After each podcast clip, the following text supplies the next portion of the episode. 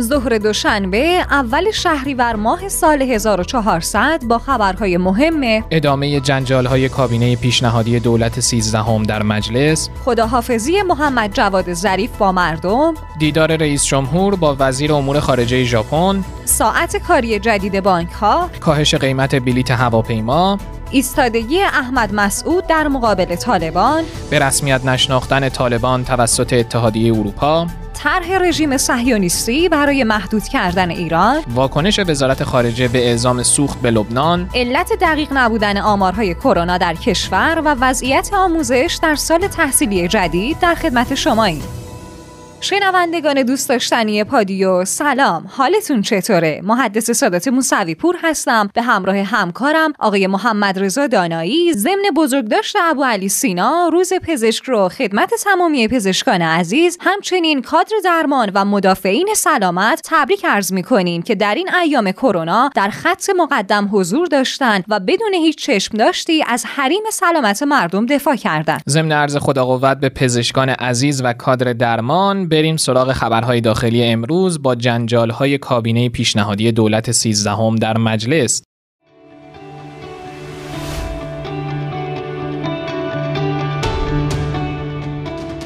سید نظام الدین موسوی سخنگوی هیئت رئیسه مجلس نسبت به برگزاری جلسه رأی اعتماد به کابینه پیشنهادی دولت سیزدهم گفت. و با این روندی که ما در پیش داریم برای بررسی صلاحیت وزرای پیشنهادی. من فکر می‌کنم که به احتمال زیاد ما نهایتا چهارشنبه پایان بررسی های مجلس رو داشته باشیم و همون موقع احتمالا روز چهارشنبه ما رأی اعتماد رو به وزرای محترم خواهیم داشت. آقای دانایی دیروز هم برای رأی به امیر عبداللهیان وزیر پیشنهادی امور خارجه در مجلس جنجال های زیادی راه افتاد. عبداللهیان در دفاع از خودش اعلام کرد ما در وزارت امور خارجه مذاکره رو ابزاری از دیپلماسی می‌دونیم اما وزارت خارجه رو به برجام گره نمی‌زنیم و توجه به سه اصل حکمت عزت و مسلحت در این سیاست مورد توجه ماست. دیپلماسی اقتصاد و تجارت بین الملل هم حدود 40 درصد برنامه سیاست خارجه دولت 13 همه. بعد از این اظهارات محمد یاری به عنوان مخالف معتقد بود که در برنامه امیر عبداللهیان ابهاماتی وجود داره و نیاز به تبیین نیست. این عضو کمیسیون اجتماعی مجلس با سراحت اعلام کرد. وزارت خارجه محل سهمخواهی نیست. اگه می‌خوایم در دیپلماسی قوی باشیم وزیر باید رأی حداکثری مجلس رو داشته باشه. بنده در شخصیت و کاراکتر عبداللهیان ایرادی نمی‌بینم اما باید به ابهامات پاسخ بدن. انابستانی هم به عنوان مخالف وزیر پیشنهادی امور خارجه گفت عبداللهیان سابقه همکاری با آقایان ظریف و لاریجانی رو داره و همین باعث نگرانی میشه. حالا بعد از اظهارات انابستانی مهمترین اتفاق مجلس قهر محمود احمدی نماینده شازن بود که گفت سلام علیکم بسم الله الرحمن الرحیم. آقای انابستانی به ما وعده ده دقیقه وقت رو داده بودن. لذا چون خلف وعده شد و بنده می‌خوام الان انتقاد کنم از وزیر پیشنهادی. اول باید از همکار خودم انتقاد کنم. شمایی که نمی‌خواستیم من وقت بدیم چرا این حرکت رو انجام دادیم؟ لذا بنده عذرخواهی می‌کنم و مطالبم رو به مطبوعات میدم. ببخشید. فکر می‌کنم این قهر یکی از حاشیه های مهم این جلسه بوده. حالا از موافقین وزیر پیشنهادی امور خارجه هم می‌تونم اشاره کنم به علیزاده که در دفاع از عبداللهیان اعلام کرد. امیر عبداللهیان در عرصه های مختلف روابط خارجی از مدیران برجسته بوده و سوابق اجراییش نشون میده که مدیر پلکانیه نه آسانسوری. همچنین یکی از برجستگی های ایشون اقتدار در مذاکرات و تازه مواضع عزتمندانه هم دارن. گلرو رئیس کمیته روابط خارجی کمیسیون امنیت ملی مجلس هم به عنوان موافق امیر عبداللهیان معتقد بود که طبق ارزیابی رسانه های خارجی و صهیونیستی عبداللهیان تهدیدی برای رژیم صهیونیستی به حساب میاد. در همین زمینه گلرو اضافه کرد که عبداللهیان از مشاورین امین و مورد اعتماد حاج قاسم سلیمانی هم بوده. به هر حال آقای دانایی بعد از تمام این صحبت های موافقین و مخالفین محمود عباسزاده مشکینی سخنگوی کمیسیون امنیت ملی مجلس در رابطه با وزیر پیشنهادی امور خارجه دولت 13 هم اعلام کرد. کمیسیون امنیت ملی مجلس برنامه های آقای امیر عبداللهیان رو تایید و ضمن اعلام موافقت با ایشون امیدواریم با حمایت حداکثری نمایندگان بتونه از مجلس رأی اعتماد بگیره. محمد جواد ظریف وزیر امور خارجه هم در پیامی ویدیویی روز گذشته با قدردانی از بزرگواری ها و بنده نوازی های سخاوتمندانه ملت ایران و عذرخواهی ها به دلیل تمام نارسایی ها و کاستی ها از مردم خداحافظی کرد و گفت می‌دونم بعضی از کارهای ما رو نپسندیدید. ای از راه رفتنم با آقای جانکری رنجیدن و جمعی از استقبال و بدرقم از نمایندگان طالبان. گروهی از برجام به خروش اومدید و جمعی از کنوانسیون خزر و توافق 25 ساله ناراحت شدید. می‌دونم که بعضی از حرفهایی که زدم برای گروههایی از شما گرون به حساب اومد. جمعی زبان تیزم در برابر قدرت‌های جهانی رو تندروی دونستید و گروهی اعلام آمادگی هم برای مذاکره رو وادادگی به حساب آوردید. گروهی از اینکه گفتم خودمون انتخاب کردیم آشفته شدید و جمعی از انتقال صادقانه تجربیات و یافته هام اون هم در یک مصاحبه محرمانه برای کارگزاران آینده خشمگین شدید. بسیاری از شما سکوت یا توجیه بعضی از سیاست ها و رفتارهایی که خودم هم نسبت به یک سری از اونها منتقد بودم رو نپسندیدید و حتی حمله بر منفعت طلبی و تلاش برای حفظ موقعیت شد. در مقابل یه عده دیگه بیان ملایمم برای توجیه همون سیاست ها رو غیر انقلابی و حتی بازی در زمین دشمن خوندید. من رو ببخشید. ولی برای پاسداری از منافع ملی همیشه نمی‌تونستم طوری که دوست داشتم صحبت کنم و حتی از عمل کردم دفاع کنم. الان هم شهادت می‌دهم در چهار دهه خدمت در سیاست خارجی. جز منافع مردم این مرز و بوم هیچ معیار دیگه ای نداشتم. بیژن زنگنه وزیر نفت دولت دوازدهم در پیامی برای خداحافظی خطاب به همکارانش در صنعت نفت نوشت گرچه عمل انسان به دور از نقص و اشکال نیست و عملکرد هشت سال گذشته مدیریت نفت هم از این اصل جدا نیست ولی امید داریم که با شناخت نقص ها به سمت تکامل حرکت بشه و بنیان های جدید نیکو بر این پایه بنا بشه. حالا خانم موسوی پور اگه اجازه بدین بریم سراغ وزیر پیشنهادی بهداشت تا ببینیم واکنشا نسبت به ایشون چطور بوده. بله خواهش می‌کنم. بفرمایید. عین اللهی وزیر پیشنهادی بهداشت برای دفاع از برنامه هاش گفت یکی از برنامه های اصلی من واکسیناسیونه. ما 120 میلیون دوز واکسن نیاز داریم و تولید داخلی جوابگو نیست. ما ناچاریم واکسن وارد کنیم. به همین خاطر از همه بخش هایی که بتونن واکسن وارد کنن تحت نظر وزارت بهداشت استفاده می کنیم اما توسلی به عنوان نماینده مخالف خطاب بین اللهی گفت جناب آقای دکتر این اللهی آقازاده و داماد جناب عالی جناب آقای دکتر رضایی و سرکار خانم ندا عبداللهی که در سال 95 از استان گلستان فارغ التحصیل شدهاند. برابر سند محضری موظف بودند که 48 ماه در نقاط مورد نیاز خدمت کنند. اولا اینکه محل خدمت آنان در دماوند تعیین گردید. ثانیا یک هفته قبل و دقیقا یک هفته قبل. و بعد از نیم سال به تهران منتقل شدند الله هیچ رانت و پارتی بازی در این زمینه وجود نداشته.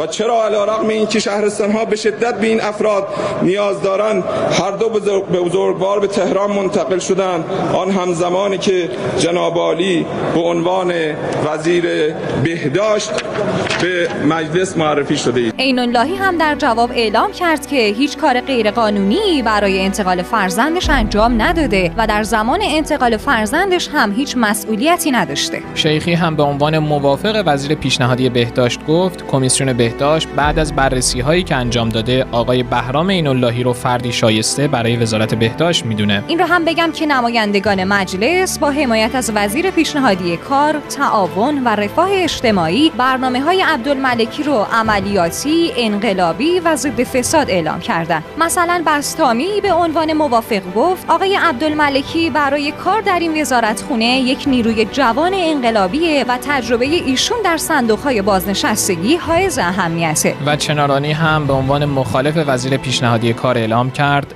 همینجا معذرت خواهی می‌کنم ولی اینو میگم من نماینده مردم هستم. آقای رئیسی دوران خطا و آزمون تموم شده. دوران انشالله و ماشاءالله تموم شده. 43 سال از عمر با برکت جمهوری اسلامی ایران گذشته.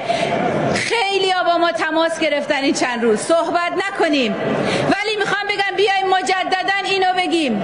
اگه من اینجا اگه وزیر محترمی مخالف نداشته باشه آقا چطوری می‌تونه برنامه هاشو به مردم عرضه کنه؟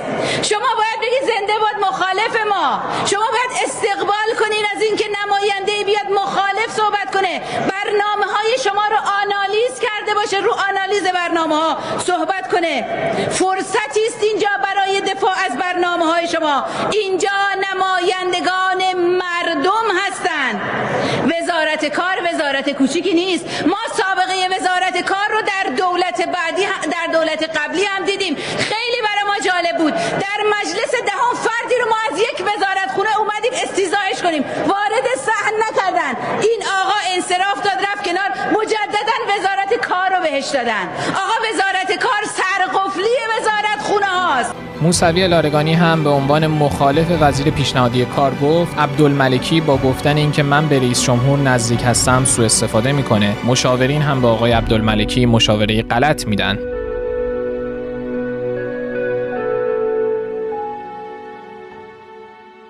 بریم سراغ خبر بعدی که مربوط به دیدار و اظهارات رئیس جمهور با توشیمیتسو موتگی. ابراهیم رئیسی در دیدار با وزیر امور خارجه ژاپن با قدردانی از کمک های انسان دوستانه ژاپن برای مقابله با کرونا ابراز امیدواری کرد که تداوم همکاری های دو کشور در این زمینه به ریشهکنی بیماری عالمگیر کرونا در دو کشور و جهان کمک کنه. رئیس جمهور روابط ایران و ژاپن رو خوب و دوستانه توصیف کرد و با تاکید بر ضرورت توسعه روابط دو کشور در همه زمینه ها به ویژه روابط اقتصادی و تجاری گفت برای جمهوری اسلامی ایران ارتباط با ژاپن و توسعه روابط و مناسبات دو جانبه از اهمیت بالایی برخورداره. رئیسی در این دیدار با تاکید بر ضرورت آزادسازی منابع ارزی مسدود شده ایران در ژاپن اعلام کرد تأخیر در آزادسازی دارایی های ایران در بانک های ژاپنی توجیه پذیر نیست. همچنین در پاسخ به اظهارات وزیر امور خارجه ژاپن مبنی بر ضرورت و اهمیت اجرای برجام به عنوان یک توافق بین المللی گفت ایران به همه تعهداتش در برجام پایبند بوده و این آمریکایی هستند که به تعهداتشون عمل نکردن و یک جانبه از این توافق بین المللی خارج شدن و باعث گسترش تحریم ها شدن. رئیسی در بخش دیگه هم از این گفتگو با اشاره به تحولات اخیر افغانستان با استقبال از تلاش های ژاپن و کشورهای منطقه برای کمک به برقراری صلح و ثبات در افغانستان و منطقه بیان کرد. جمهوری اسلامی ایران همواره از صلح و ثبات در افغانستان حمایت کرده و حمایت می‌کنه. البته معتقدیم که در افغانستان باید خود افغانستانی ها تصمیم بگیرن. رئیس جمهور در جلسه ستاد هماهنگی اقتصادی با توجه به قدردانی از وزرای دولت دوازدهم هم اعلام کرد. تجربیات مدیران می‌تونه در پیشبرد امور مفید و موثر باشه. البته با توجه به این تجربیات باید از تصمیمات لحظه‌ای به ویژه در زمینه های اقتصادی پرهیز بشه. همچنین انسجام و همدلی بین مسئولان از الزامات پیشرفت در کشور به حساب میاد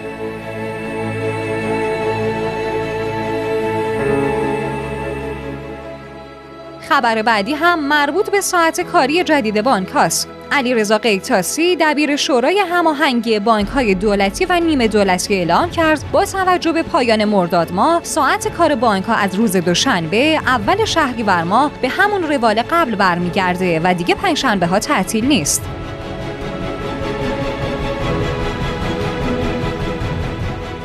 یه خبر متفاوت هم داریم از کاهش قیمت‌های بلیت هواپیما. حسن خوشخو مدیر کل دفتر نظارت بر فرودگاه‌ها، شرکت‌ها و مؤسسات هوانوردی سازمان هواپیمایی کشور اعلام کرد به دلیل کاهش 70 درصدی پروازها و تقاضای مردم برای سفرهای هوایی در هفته گذشته قیمت بلیت هواپیما به کمترین حد خودش رسیده.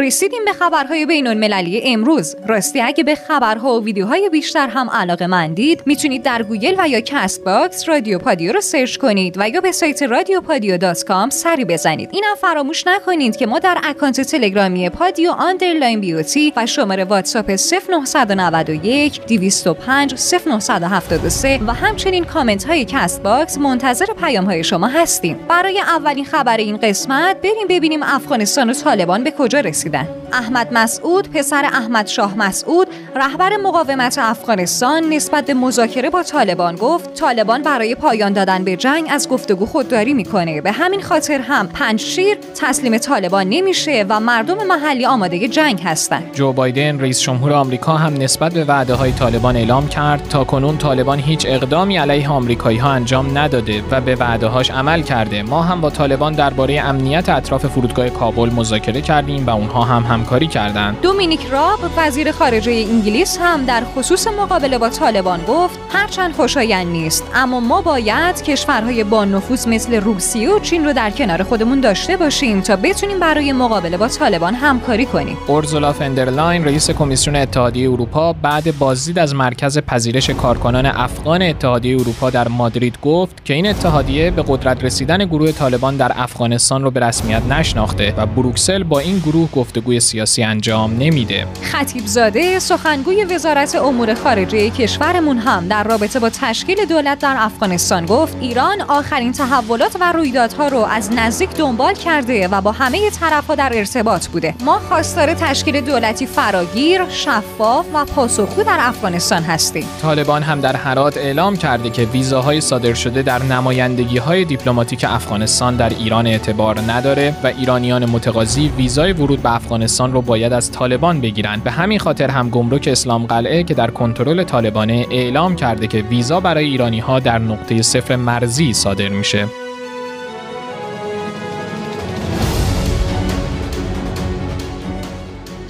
یه خبر متفاوت هم داریم براتون. نفتالی بنت نخست وزیر رژیم صهیونیستی در رابطه با متوقف کردن ایران طرحی رو به بایدن رئیس جمهور آمریکا ارائه کرد و نسبت به این طرح اعلام کرد طرح تهیه شده توسط دولت رژیم صهیونیستی برای محدود کردن ایران در زمینه های هسته‌ای و ستیزجویی های منطقه‌ایه.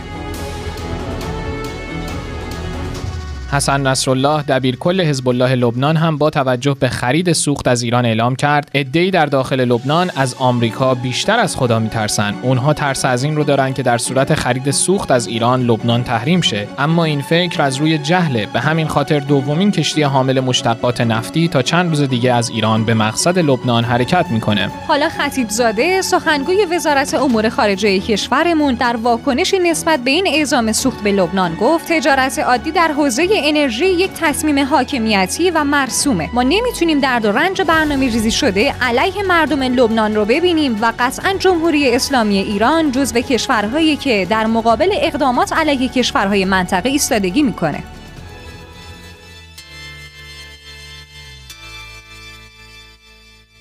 مخاطبین عزیز رسیدیم به خبرهای کرونایی امروز. لطفا های بهداشتی رو با دقت رعایت کنید و ماسک رو فراموش نکنید. به قول شاعر تنت به ناز طبیبان نمی شود محتاج اگر به ماسک بپوشانی آن رخ زیبا. اولین خبر این قسمت مربوط به واکسن های اهدایی سربستانه. آسفری نماینده عراق در خصوص این واکسن ها گفت جای تعجب داره که کشور سربستان به ایران 25 هزار دوز واکسن هدیه بده. و همین خاطر حتما باید این واکسن ها قبل از استفاده بررسی بشن.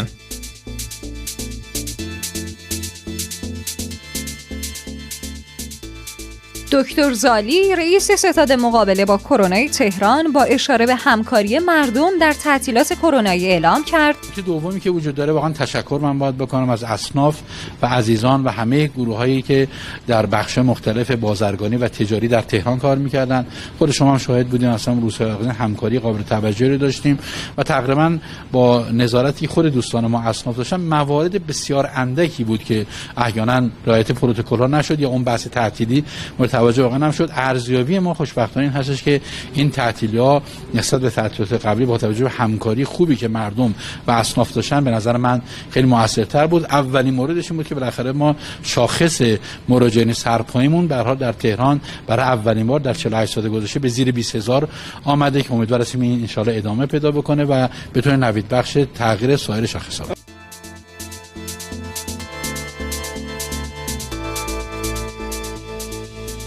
دکتر محمد رضا زفرقندی رئیس سازمان نظام پزشکی در خصوص شهدای مدافع سلامت در محلکه کرونا گفت حدود 300 شهید از کادر درمان داریم که از این تعداد فقط 160 نفر پزشک بودند و این آمار متاسفانه از زمان جنگ تحمیلی خیلی بیشتره. متاسفانه هنوز هم تکلیف نیمی از تعداد یاد شده مشخص نشده و حمایت لازم از اونها انجام نشده. و همین خاطر در این مدت با افزایش درخواست مهاجرت پزشکان هم روبرو شدیم.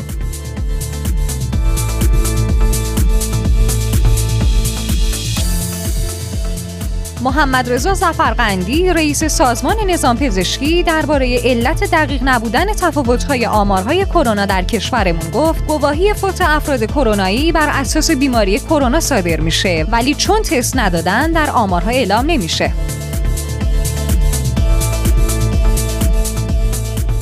سید علی اکبر صفوی رئیس تحقیقات و فناوری کارگروه تخصصی آموزش های الکترونیکی وزارت علوم هم نسبت به وضعیت آموزشی در سال جدید تحصیلی گفت با توجه به اعلام معاون آموزشی وزیر علوم طی دو هفته گذشته و با توجه به اپیدمی فعلی کرونا آموزش به صورت مجازی برگزار میشه. البته اگر از اواسط ترم دوباره وضعیت بهتر بشه ما هم کلاس های حضوری رو برگزار می‌کنیم. اما در غیر این صورت همچنان کلاس های مجازی رو ادامه میدیم.